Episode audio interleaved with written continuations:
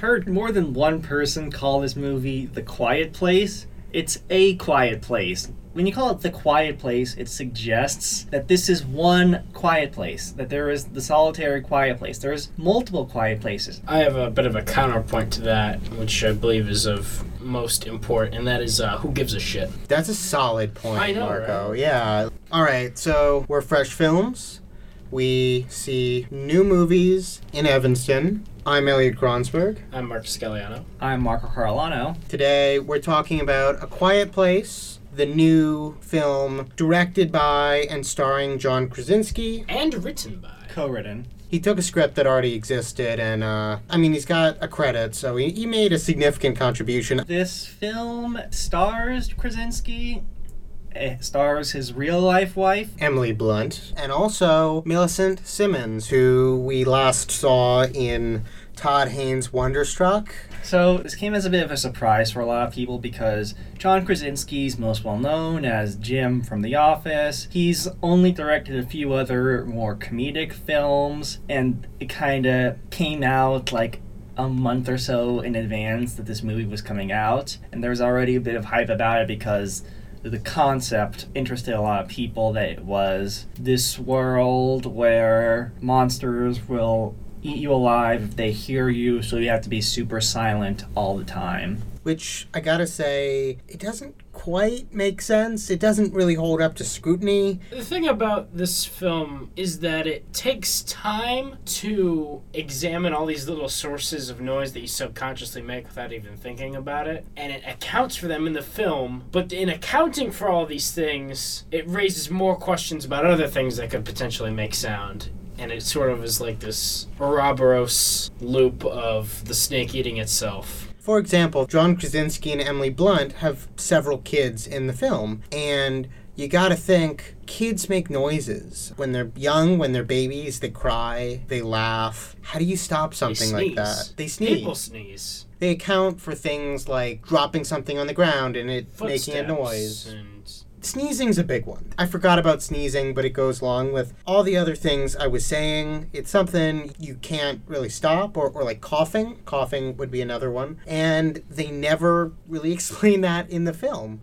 While I think that those are sort of logical liberties that the movie expects you to take with it, there is one aspect to it that is just makes them kind of seems stupid in that the wife is pregnant and it's established that that baby was conceived during the reign of the monsters so they just added a child someone that's capable of making so much noise Basically, what we're saying, while they were on the run from the monsters, these two fucked. And, I mean, they could have fucked once and had the baby, but more than likely, they were looking to replace another child, so they tried for that baby. That, that also makes noise. Yes. And you got the two kids to account for. So much logistics of procreation. One thing, are we gonna just spoil how the monsters are defeated or not, or does it matter? Doesn't matter. I mean, we can. All right, so basically, the way the monsters are defeated is that if you create a sound at a high enough frequency and amplify it slightly, the skin of the monsters is peeled back because it's all made of weird ears, which I think is an interesting creature design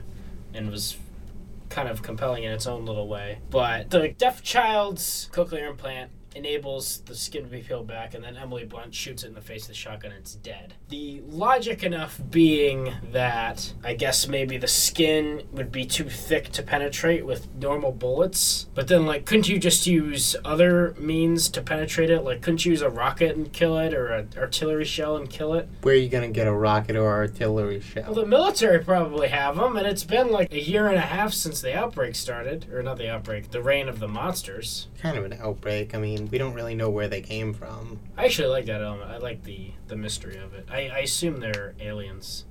That makes sense. That's what I thought. So I do think there's a lot of it that's actually really good. I think it's a very compelling setup for a film that creates a lot of natural suspense that is handled very well by John Krasinski as a director. Also, the film has some very intense scenes. In particular, there is a scene with Emily Blunt and the monster and the fact that she is close to giving birth that is very effective and very well constructed. The conceit of this movie enables great tension just on its own. And I haven't seen Krasinski's other work, but the directing job is pretty solid here, enough to make do with the premise and use it effectively as a storytelling method. But there are a bunch of logistical problems. I, would say it's extremely effective at what it does, but it's a very visceral thing, and when you open it up to scrutiny, it doesn't hold up as much.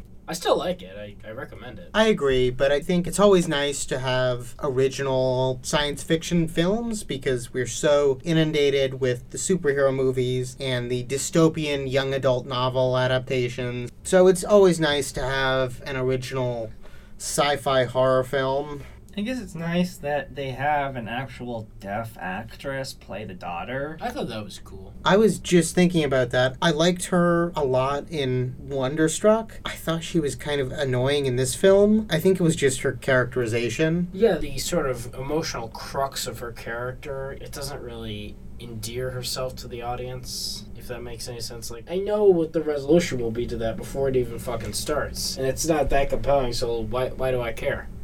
This film really reminds me of It Comes at Night, and I think It Comes at Night is pound for pound a better film. But that had its flaws too. If you combine the best parts of those two movies, you would have like a masterclass horror film. I really liked It Comes at Night, but the marketing campaign for that oh, film was abysmal. But it, no one knew what it was about. I feel that A Quiet Place is so much more of like a mainstream palatable film then than It Comes at Night. because it has this not gruesome imagery. It's really PG 13. I think that this, as a film, is clearly a more accessible, less graphic sort of horror film that can be rated PG 13 and can be enjoyed by middle and high schoolers. And it's really solid and good and above average for those types of films. However, I'm more of a complex, gruesome horror person or a I'm one of those dorks that's for the artsy horror shit too. Hell, it beats Truth or Dare. But there's a full moon rising. Let's go dancing in the light.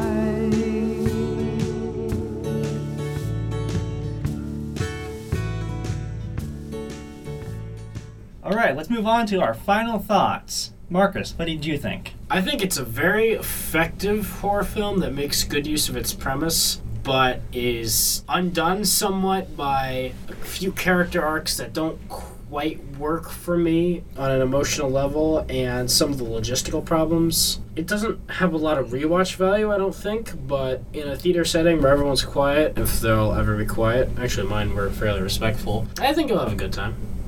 I recommend it. Elliot. I enjoyed the film quite a bit. I heard a lot of hype going into it, and I'm not sure if it lives up to the hype because it is like just another pretty good film. The monsters I thought were really cool. The premise is very interesting. Again, the logic doesn't always hold up, but Krasinski, Blunt, Simmonds, and Jupe all do a pretty good job it's something that you should see once at least. And I think in all the options that we have of things to see, it's one of the better ones, especially among original horror films. What about you, Marco? So, this is, I think, going to be the big mainstream horror film of the year, the one that everyone's going to see. I think that for a more accessible horror film, it's really pretty effective. It has some great scenes. It has a premise that builds up a lot of tension. It's well directed. Some of the internal logic doesn't really make that much sense. And I don't think some of the music was used pretty effectively. Sometimes it was really unsubtle. But if you are someone who's not really into horror films, this won't be that bad for you. And if you are someone that's maybe looking to get into horror films, this is a okay start. But seeing you are never really here. I heartily agree with that. Lynn Ramsay is an amazing filmmaker, and this definitely lives up to her previous work. So, this has been Fresh Films from NBN Audio. You can find us online in the audio section of NBN and on Apple Podcasts. Go ahead and hit that subscribe button. Smash that motherfucking like button. You can go ahead and hit that subscribe button to automatically get our next episode as soon as it's released. This has been Elliot Kronsberg. Marcus Galliano. And Marco Carolano. See ya. Don't